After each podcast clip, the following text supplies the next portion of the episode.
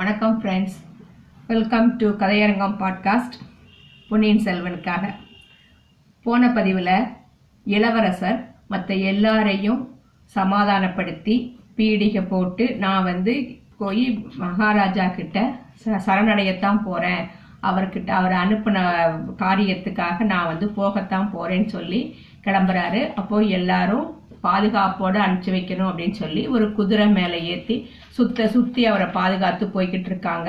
அப்படி போனால் கூட காற்றுல காற்றுல ஒரு ஒரு ஆயுதம் வந்து அவரை தாக்க வருது. அதுலேருந்து அவர் தப்பிச்சிடுறாரு. ஆனால் அதுக்கப்புறம் அவர் ஒரு வழி சொல்றாரு. நான் வந்து யானையில போக விருப்பப்படுறேன் அப்படின்னு. யா அப்போ யானை பாகன் வேணுமே அப்படின்னா என்னோட குதிரையை இருந்து அவன் குதிரை மேலே வரட்டும் நான் போறேன் பாகனை இறக்கி விட்டுட்டு நான் போய்க்கிறேன்னு அந்த யானை மேலே பூங்குழலியும் அந்த பாகனும் வந்துகிட்டு இருக்காங்க. ஆனா அந்த அந்த பொண்ணு பெரிய சங்கோஜியா இருக்காளே அவளை அவ உட்கார மாட்டேன்னா என்ன செய்யறது? அவள் தான் வழிகாட்டிட்டு போய்கிட்டு இருக்கா இப்போ. பூங்குழலி தான் அந்த இடத்துக்கு தொண்டைமானாற்றன் கரைக்கு அவரை இளவரசரை சிறைப்பிடிக்க வந்த கப்பலை காமிக்கிறதுக்காக போய்கிட்டு இருக்கா. அந்த பொண்ணு இருக்கிறாளுன்னா அந்த பொண்ணு கீழே குதிச்சு நடந்து வரட்டும் அவ இஷ்டப்பட்டா உட்காரட்டும் அப்படிங்கிற மாதிரி பேசுறாரு. உடனே இளவரசர் குதிரை மேலிருந்து குதிச்சிட்டு யானை கிட்ட போய் நான் வந்து உன் கூட ஏற போறேன் அப்படின்னு உடனே இளவர பூங்குழலிக்கு சந்தோஷம் தாங்கல. அப்படியே யானையின மேலே இருந்து மேகங்களின் மீது போராளாம் வான்வெளியில போராளாம் எங்கெல்லாமோ இருக்கலாம். அவளோட கனவு நனவாகிற மாதிரி இருந்திருக்கு. அதுக்கப்புறம் அவங்க ரெண்டு பேரும் பே- பேச ஆரம்பிக்கிறாரு இளவரசர். என்ன பேசுறாரு அப்படின்னு பார்க்கலாம். பூங்குழலி என் தந்தை சக்கரவர்த்தி நோய்வாய்ப்பட்டிருக்கிறது. உனக்கு தெரியும் இல்லையா? அப்படிங்கிறாரு. தெரியும் ஐயா. வானத்துல சில நாளாக வால் நட்சத்திரம் தோன்றுவது பற்றி ஜனங்கள் பேசிக்கொள்றதும் எனக்கு தெரியும் அப்படிங்கிறா. எந்த நிமிஷத்திலும் என் தந்தை வாழ்நாள் முடியக்கூடும் இல்லையா ஆமா. பூங்குழலிக்கு ரொம்ப கஷ்டமா இருக்கு. அவர் ஒருவேளை இவ்வுலகை நீத்து செல்ல நேரிட்டால் அவருக்கு எதிராக நான் சதி செய்து ராஜ்யத்தை கைப்பற்ற முயன்றேன் என்ற எண்ணத்துடன் அவர் போறது நல்லதா? அப்படிங்கிறாரு. உடனே பூங்குழலிக்கு பொருட்களை சக்கரவர்த்தி தங்களை பற்றி ஒரு நாளும் அப்படி நம்ப மாட்டார். இது பழுவேட்டரையர்களின் சூழ்ச்சி அப்படிங்கிறா. அப்படிப்பட்ட பழுவேட்டரையர்களுக்கும் கூட நான் குற்றமற்றவன் என்பதை நிரூபிக்க விரும்புகிறேன் அப்படிங்கிறாரு. எதுக்கு யார்? உண்மையிலேயே எனக்கு ராஜ்யம் ஆள்றதுல ஆசை இல்லை பூங்குழலி. வேறு எதில் தங்களுக்கு ஆசை? படகில் ஏறி முடிவில்லாத கடலில் என்றென்றும் போய்கொண்டிருக்க வேண்டும் என்று ஆசை. கடல்களுக்கு அப்பால் இந்த ஈழ நாட்டைப் போல எத்தனையோ நாடுகள் இருப்பதாக கேள்வி. அந்த நாடுகளுக்கெல்லாம் போக வேணும்னு ஆசை. அந்தந்த நாட்டு மக்களை பார்த்து பேசணும்னு ஆசை. விந்தை விந்தை எது விந்த? என் மனதில் குடிக்கொண்டுள்ள ஆசையே. தங்கள் மனதிலும் இருப்பதை குறித்து ஆச்சரியப்படுகிறேன். தாங்கள் அப்படி கடல் பிரயாணம் தொடங்கும் போது என்னையும் கூட்டு போவீங்களா? முதலில இப்போ நான் செய்ய வேண்டிய கடமையை நிறைவேற்றுகிறேன். அதுக்கு நீ உதவி செய்வாயா? தங்கள் சித்தம். நீ உட்கார்ந்திருக்கும் பீடத்திலிருந்து ரெண்டு பக்கமும் கயிறுகள் தொங்குகிறதுல அவற்றை எடுத்து உன்னை கெட்டியா கெட்டிக்கோ. எதுக்காக இளவரசே? யானை இப்போது மதம் கொண்டு ஓடப்போகிறது. ஜாக்கிரதை பூங்குழலி. இவ்விதம் கூறிவிட்டு இளவரசர் யானையின் மத்தகத்தை கையினால் தடவி கொடுத்த வண்ணம். அதன் காதண்டை காதோரம் ஏதோ சொன்னார். யானையின் நடைவேகம் திடீரென்று அதிகமாயிட்டுதான். இளவரசர் யானையின் செவியண்டையில் குனிந்து மேலும் ஏதோ சொல்றாரு. அவ்வளவுதான். நடை ஓட்டமாயிடுச்சு. துந்தி துந்திக்கையை தூக்கி கொண்டு ஒரு தடவை பயங்கரமான பிளிரல் சத்தம் போட்டுவிட்டு ஓடத் தொடங்கிடுச்சு அந்த யானை. சூறாவளி சுழன்று அடிக்கும் போது காடுகளின் மரங்கள் படும் பாடு அந்த யானையின் வேகத்தினால் பட்டுதான் சடசடவென்று மரங்களும் மரக்கிளைகளும் சரிந்து விழுந்தது. பூமி அருந்துச்சு. எட்டு திக்குகளும் நடுநடுங்கின. மரங்களின் மீது இருந்த பறவை இனங்கள் சிறகுகளை சடசடவென்று அடித்துக்கொண்டும் பீதி கொண்ட குரலில் கூவிக்கொண்டும் பறந்தன. காட்டில் மறைந்து வாழ்ந்த மிருகங்கள் வெளிப்புறப்பட்டு நாலாபுறமும் விழுந்தடிச்சு ஓடிச்சான் ஐயையோ யானைக்கு மதம் பிடிச்சிட்டது போலக்கே இது என்ன விபரீதம் அப்படின்னு சேனாதிபதி? பூதி விக்ரமகேசரி கூவுறாரு. இவ்வளவு தூரம் இளவரசர் சொல்லி இருந்தும் பூங்குழலியின் உள்ளமும் திகிலடைந்தது. அவள் முகத்தில் பயப்பிராந்தியின் அறிகுறி தோன்றியது. பூங்குழலி ஒரு பெரிய பயங்கரமான பிரம்மாண்டமான கடல் சூழலில் அகப்பட்டு கொண்டாள். அதே சூழலில் அகப்பட்டு கொண்டு இளவரசரும் சுற்றி சுத்தி வர்றாராம். யானையும் அப்படியே சுழன்று சுழன்று வந்துச்சாம். பூங்குழலி கண்களை இறுக மூடிக்கிறா. புயல் காற்றினால் தள்ளப்பட்டு ஓடும் கரிய மேகத்தைப் போல யானை போய்க்கொண்டே இருந்தது. கடைசியில் யானை இரவு துறையை அடைந்தது. அப்படிங்கிறது வந்து ஒரு துறைமுகம் மாதிரி யானை இரவு துறைங்கிறது அங்க போய் அதை அடைஞ்சிருச்சான் யானை. அங்கே இலங்கை தீவின் கீழ்ப்புறத்து கடலும் மேற்புறத்து கடலும் ஒன்றாய் சேர்ந்தன. அந்த ஜலசந்தியின் மிக குறுகலான இடத்துக்குத்தான் யானை இரவு என்று பெயர். இலங்கை தீவின் வடபகுதியையும் மத்திய பகுதியையும் ஒன்று சேர்த்த அக்கடல் துறையில் யானை இறங்குது. அனுமான் தூக்கி எறிந்த மலை கடலில் விழுந்தது போல விழுந்துருச்சான் யானை அப்படி தொப்புன்னு போய் விழுந்த உடனே எவ்வளவு பெரிய யானை அது? கண் மூடி கண் திறக்கும் நேரத்தில் யானை இரவு என்னும் கடல்துறை பின்னுக்கு சென்றதாம். பின்னர் கானகத்து மரங்கள் பின்னோக்கி ஓடின வானத்து பறவைகள் பின்னோக்கி பறந்தன ஓடைகள் குளங்கள் ஊர்ப்புறங்கள் கோயில்கள் மண்டபங்கள் எல்லாம் பின்னோக்கி பாய்ந்து மறைந்தன.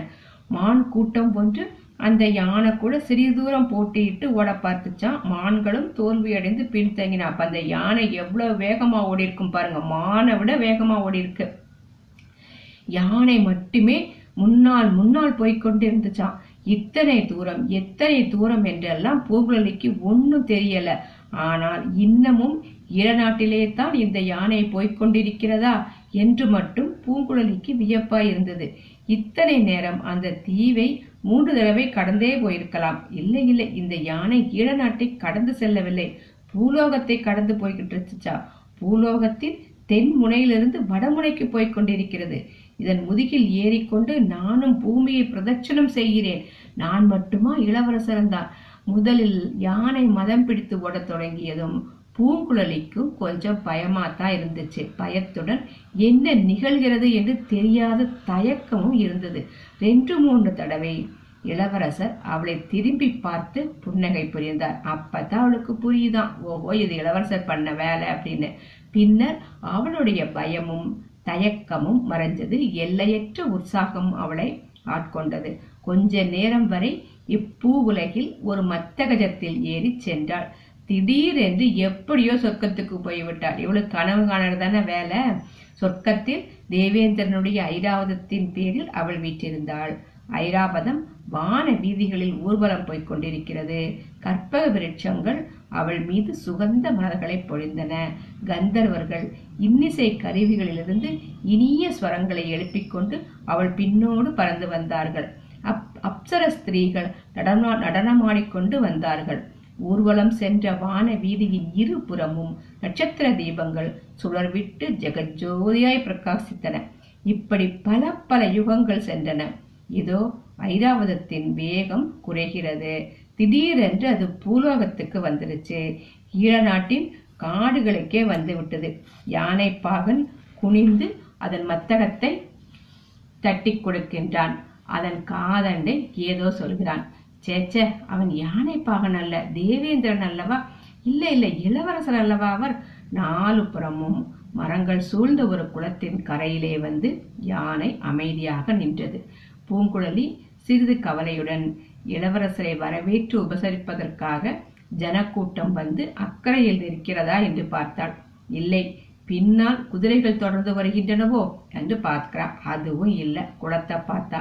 அதுல பூத்திருந்த அல்லிப்பூக்களும் செங்கழுநீர் பூக்களும் அப்படி அப்படியே கொடிகளுடன் பீத்து கொண்டு வந்தன. அவளை நாலு புறமும் சூழ்ந்துக்குச்சான் கன்னங்களிலும் தோள்களிலும் உடம்பு முழுவதும் அந்த மலர்கள் அவளை தழுவிக் கொண்டு மகிழ்ந்தன. பின்னர் அப்பொல்லாத மலர்களின் கொடிகள் அவளை இறுக்கி பிடித்து அமுக்கி மூச்சு திணறச் செய்தன. உடம்பை ஒரு குலுக்கு குலுக்கி அப்பூங்கொடுகளின் பிடியிலிருந்து அவள் திமிர்ந்தாள். அப்படி திமிரிய உடனே வானுலகிலிருந்து பூமிக்கு தலைகீழாய் வந்தது போல இருந்துச்சாம். யானை தன் பெரிய முன்னங்கால்களை மடித்து குனிந்தது. பிறகு பின்னங்கால்களையும் மடித்துக்கொண்டு தரையில் படுத்தது. இளவரசர் யானையின் கழுத்திலிருந்து கீழே குதித்தார். பூங்குழலி யானை மேலிருந்து இறங்குறதுக்கு மனம் இல்லையா? அப்படின்னு கேட்குறாரு பூங்குழலி உடம்ப செழித்துக்கிட்டு தன் நினைவை வந்தாள். என்னை எப்படி அவ எவ்வளோ கனவுலகத்துலலாம் இருக்கிறா? ஐயா சொர்க்கத்திலிருந்து பூமிக்கு வருவது கஷ்டம்தானே? அப்படின்னு முணுமுணுத்துக்கிட்டே கீழே இறங்குறா. யானை மீண்டும் எழுந்து குளக்கரையிலிருந்து ஒரு பெரிய மரத்தின் கிளையை ஒடித்து தன் அகண்ட வாய்க்குள்ளே திணிச்சுக்கிட்டு தான் அருள்மொழிவர்மர் குளத்தின் கரையோரமாக சென்று உட்கார்ந்தார். தயங்க நின்ற பூங்குழலையும் அருகில் வந்து உட்காரச் சொன்னார். தெளிந்த நீரில் பூங்குழலியின் முகம் பிரதிபலிக்குது. யானையின் ஓட்டத்தினாலும் அந்த சமயத்துல நேர்ந்த உள்ள கிளர்ச்சியினாலும் அவள் முகம் செக்க செவேல் என்று ஆ- ஆகி செங்கழு நீர் பூவுடன் போட்டி போட்டது. நீரில் தெரிந்த அவள் முகத்தை பார்த்த வண்ணம் இளவரசர் சமுத்திரகுமாரி உன்னை எனக்கு ரொம்ப பிடிச்சிருக்குது என்றார். அல்லி மலர்களும் செங்கல் நீர் பூக்களும் மீண்டும் இடம்பெயர்ந்து வந்து பூங்குழலின் உடலும் முழுவதும் முத்தமிட்டன. உன்னை ஏன் எனக்கு பிடிச்சிருக்கு தெரியுமா? என்று இளவரசர் கா- கேட்டாரு. பூங்குழலில் கண் முன்னால் வானமும் வையமும் குளமும் அதில் இருந்த மலர்களும் குளக்கலில் இருந்த மரங்களும் சுழன்று சுழன்று வந்ததாம். எனக்கு தெரிந்த ஒவ்வொருவரும் நான் அவர்கள் இஷ்டம் போல நடக்க வேணும்னு ஆசைப்படுறாங்க. நீ ஒருத்தி மட்டும் என் திரு விருப்பத்தின்படி நடக்க சந்தோஷத்துடன் சம்மதித்தாய். இந்த உதவியை என்றும் மறக்க மாட்டேன் சமுத்திரகுமாரி. பூங்குழலியின் உடம்பு ஒரு யாழ் ஆயிற்று. அவளுடைய நரம்புகள் எல்லாம் அந்த யாழின் நரம்புகள் ஆயின. பொன்வண்ண விரல்கள் அந்த நரம்புகளை மீட்டி தேவகானத்திலும் இனிய இசையை எழுப்புது.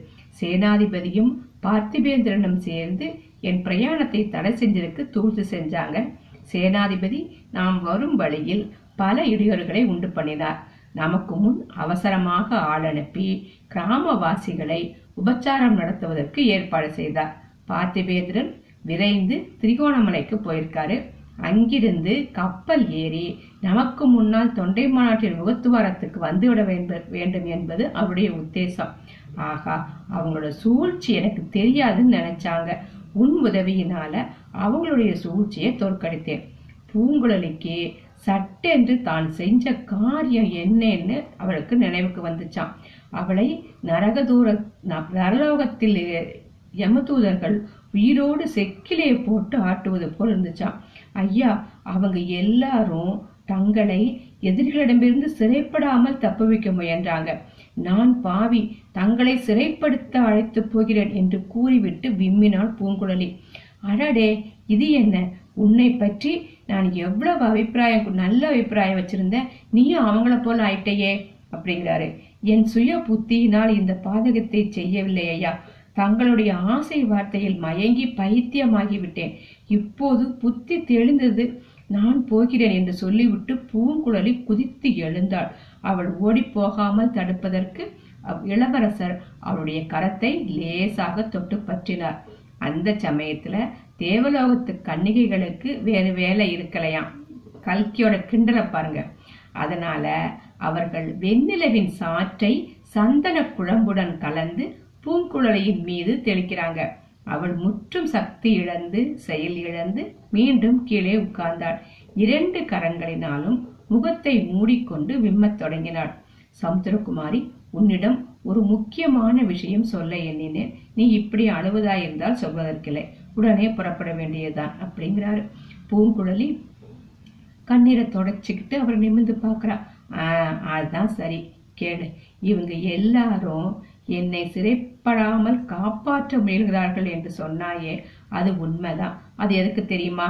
தங்கள் பேரில் அவங்க வச்சிருக்கிற அன்பினால் தான் நான் ஒருத்தி மட்டும்தான் பாதகி. பொறு பொறு பொறு. என் பேரில் எல்லோருக்கும் அன்புதான். எதற்காக தெரியுமா? யாரோ ஜோசியர்களும் ரேக சாஸ்திரிகளும் சொல்லியிருக்காங்களாம் நான் ஒரு காலத்துல சக்கரவர்த்தியாக போறேன் என்று. ஆகையால் ஒவ்வொருவரும் என்னை சிம்மாசனத்தில் தூக்கி வைத்து என் தலையிலே ஒரு கிரீடத்தையும் சுமத்தி விட பார்க்குறாங்க. இந்த பேராசை பிடிச்சவங்க.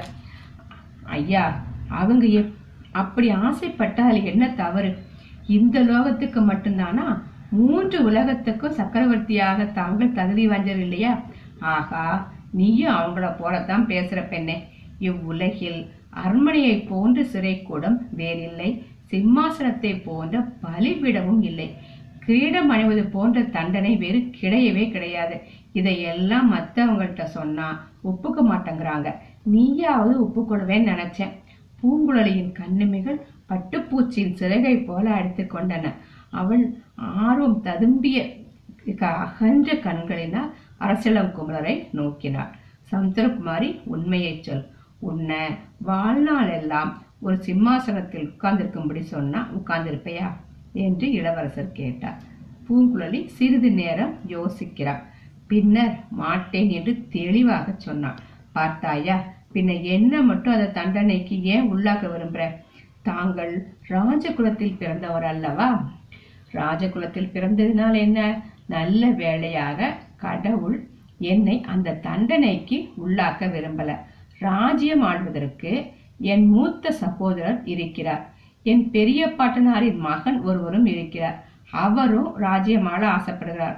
ஆகா அது தங்கள் காதுக்கும் எட்டிருச்சா? அப்படிங்கிற பூங்குழலி நல்ல கதை. எனக்கு தெரியாதுன்னு நினைச்சியா என்ன? ஆகையால் தஞ்சாவூர் சிம்மாசனம் அதன் பேரில் உட்காவதற்கு உட்காருவதற்கு ஆள் இல்லாம தவிக்க போறதில்லை. அத்துடன் எனக்கு கிரீடம் சுமந்து ராஜ்யம் ஆளும் ஆசையும் இல்லை. இதை கேட்டோன்னா அவளுக்கு ஆச்சரியமாயிருது பூங்குழலிக்கு. தங்களுக்கு எதிலே தான் ஆசை என்று கேட்டாள் பூங்குழலி. அப்படி கேள் சொல்லுகிறேன் அப்படின்னு சொல்லிட்டு சற்று முன் இந்த மத்தகஜத்தின் மீது உட்கார்ந்து பிரயாணம் செய்தோமே. அந்த மாதிரி வனங்கள் வனாந்தரங்கள் எல்லாம் புகுந்து சண்டமாருதம் போல் சுற்றி வருவதில் எனக்கு ஆசை. சண்டமாருதம்னா வனத்தில் வீசுகிற காற்று சண்டமாருதம் மாதிரி சுற்றி வர்றதுக்கு ஆசையாம் அம் கப்பல்களில் ஏறி கடல்களை கடந்து செல்வதில் ஆசை. உயரமான மலைகளில் உச்சி சிகரங்களின் மேல் ஏறுவதில் ஆசை.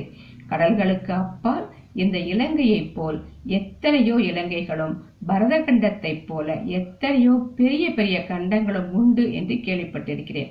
அங்கே எல்லாம் போய் அந்தந்த நாடுகளில் உள்ள அதிசயங்களை பார்க்க வேண்டும் என்ற ஆசை. இளவரசர் கூறும் மொழிகளை அப்படியே விழுங்குபவள் போல பூங்குழலி வாயை திறந்தபடி கேட்டுக்கொண்டிருந்தாள் ஆர்வம் கட்டுக்கடங்காமல் போகவே ஐயா அங்கே எல்லாம் போகும்போது என்னையும் அழைச்சிட்டு போவீங்களா? என்று கேட்கிறாள். நான் சொன்னவையெல்லாம் என் ஆசைகள். அவை நிறைவேறப் போகின்றன என்று யார் கண்டார்கள்? அப்படிங்கிறா இளவரசி. பூ இளவரசர் பூங்குழலி கனவுலோகத்திலிருந்து பூலோகத்துக்கு வந்தாள். ஐயா அப்படினால் தாங்கள் எதற்காக இப்போது தஞ்சாவூருக்கு போகணும்? அப்படிங்கிறா. அதை சொல்லத்தான் ஆரம்பித்தேன். அதற்குள் நீ பேச்சை மாற்றி எங்கேயோ போய்விட்டாய். சமுத்திரகுமாரி இந்த இலங்கை தீவில் வாய் திறந்து பேசும் சக்தியற்ற ஊமை ஸ்திரீ ஒருத்தி அங்கும் இங்கும் சித்தப்பிரமை கொண்டவர் போல சுற்றி கொண்டிருக்கிறாளே அவளை உனக்கு தெரியுமா? என்று கேட்கிறாரு. பூங்குழலி அடங்கா வியப்புடன் தெரியும் இளவரசே எதுக்காக கேக்குறீங்க காரணம் பிறகு சொல்கிறேன். அந்த ஸ்திரீயை உனக்கு எப்படி தெரியும்? ஐயா நான் குழந்தை வயதில் என்னை பெற்ற தாயை இழந்தேன். பிறகு எனக்கு அன்னையின் அன்பை அளித்தவள் அந்த மூதாட்டி தான் அவள் என் குரு என் தெய்வம்.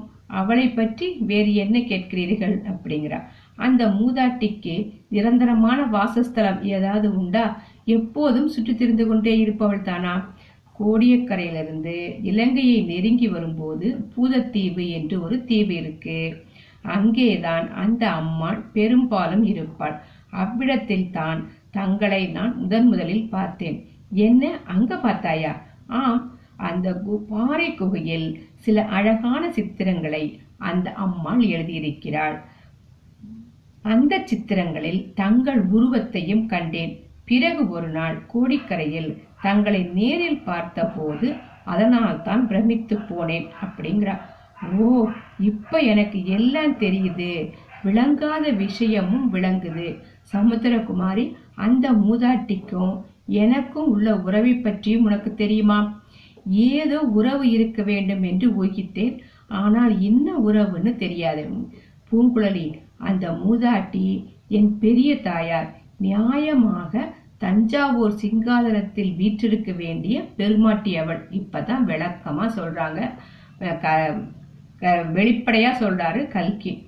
கடவுளே அப்படியா? அப்படின்னு ஆச்சரியமா இருக்கு பூங்குழலிக்கு. ஆனால் விதியின் எழுத்து வேறு விதமா இருந்துச்சு. யார் என்ன செய்ய முடியும்?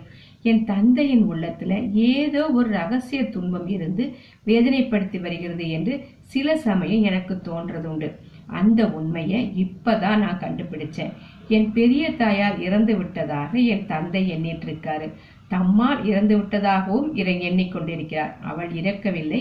உயிரோடு இருக்கிறாள் என்பதை அவருக்கு நாம் போய் சொல்லணும். சொன்னால் அவர் இருதயத்தின் தாபம் தணியும். அவரை அரித்துக் கொண்டிருக்கும் மன வேதனை தீரும். சக்கரவர்த்தியின் உடல்நிலை சரியாக இல்லை என்றுதான் உனக்கு தெரிந்திருக்குமே.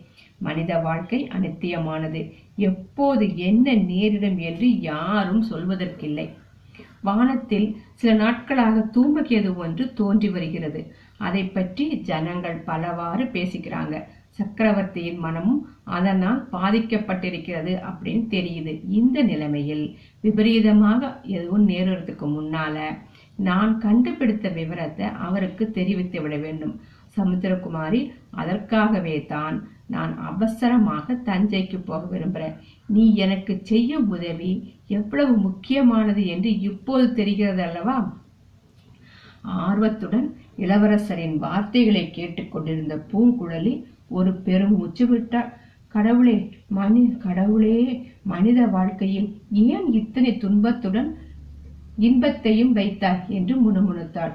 பிறகு இளவரசரை பார்த்து ஐயா இந்த பேதையினால் தங்களுக்கு ஏதேனும் உதவி ஏற்பட்டால் அது என் பூர்வ ஜென்ம பாக்கியம். ஆனால் இதற்கு என் உதவி ஏன்? சேனாதிபதி முதலியவரிடம் சொல்லியிருந்தால் அவர்கள் தங்களை தஞ்சைக்கு அனுப்பியிருக்க மாட்டாங்களா? அப்படிங்கிறார். இல்லை அவர்கள் யாரிடமும் சொல்ல நான் விரும்பல. என்னை எப்படியாவது சிம்மாசனம் ஏற்றுவதில் முனைந்திருக்கும் அவர்களுக்கு இது ஒன்றும் முக்கியமாக தோன்றாது. என் தந்தையின் அந்தரங்கத்தை அவங்களிடம் அவங்க கிட்ட எல்லாம் சொல்றதுக்கும் நான் இஷ்டப்படல. சொன்னா அவங்க புரிஞ்சிருக்கவும் மாட்டாங்க.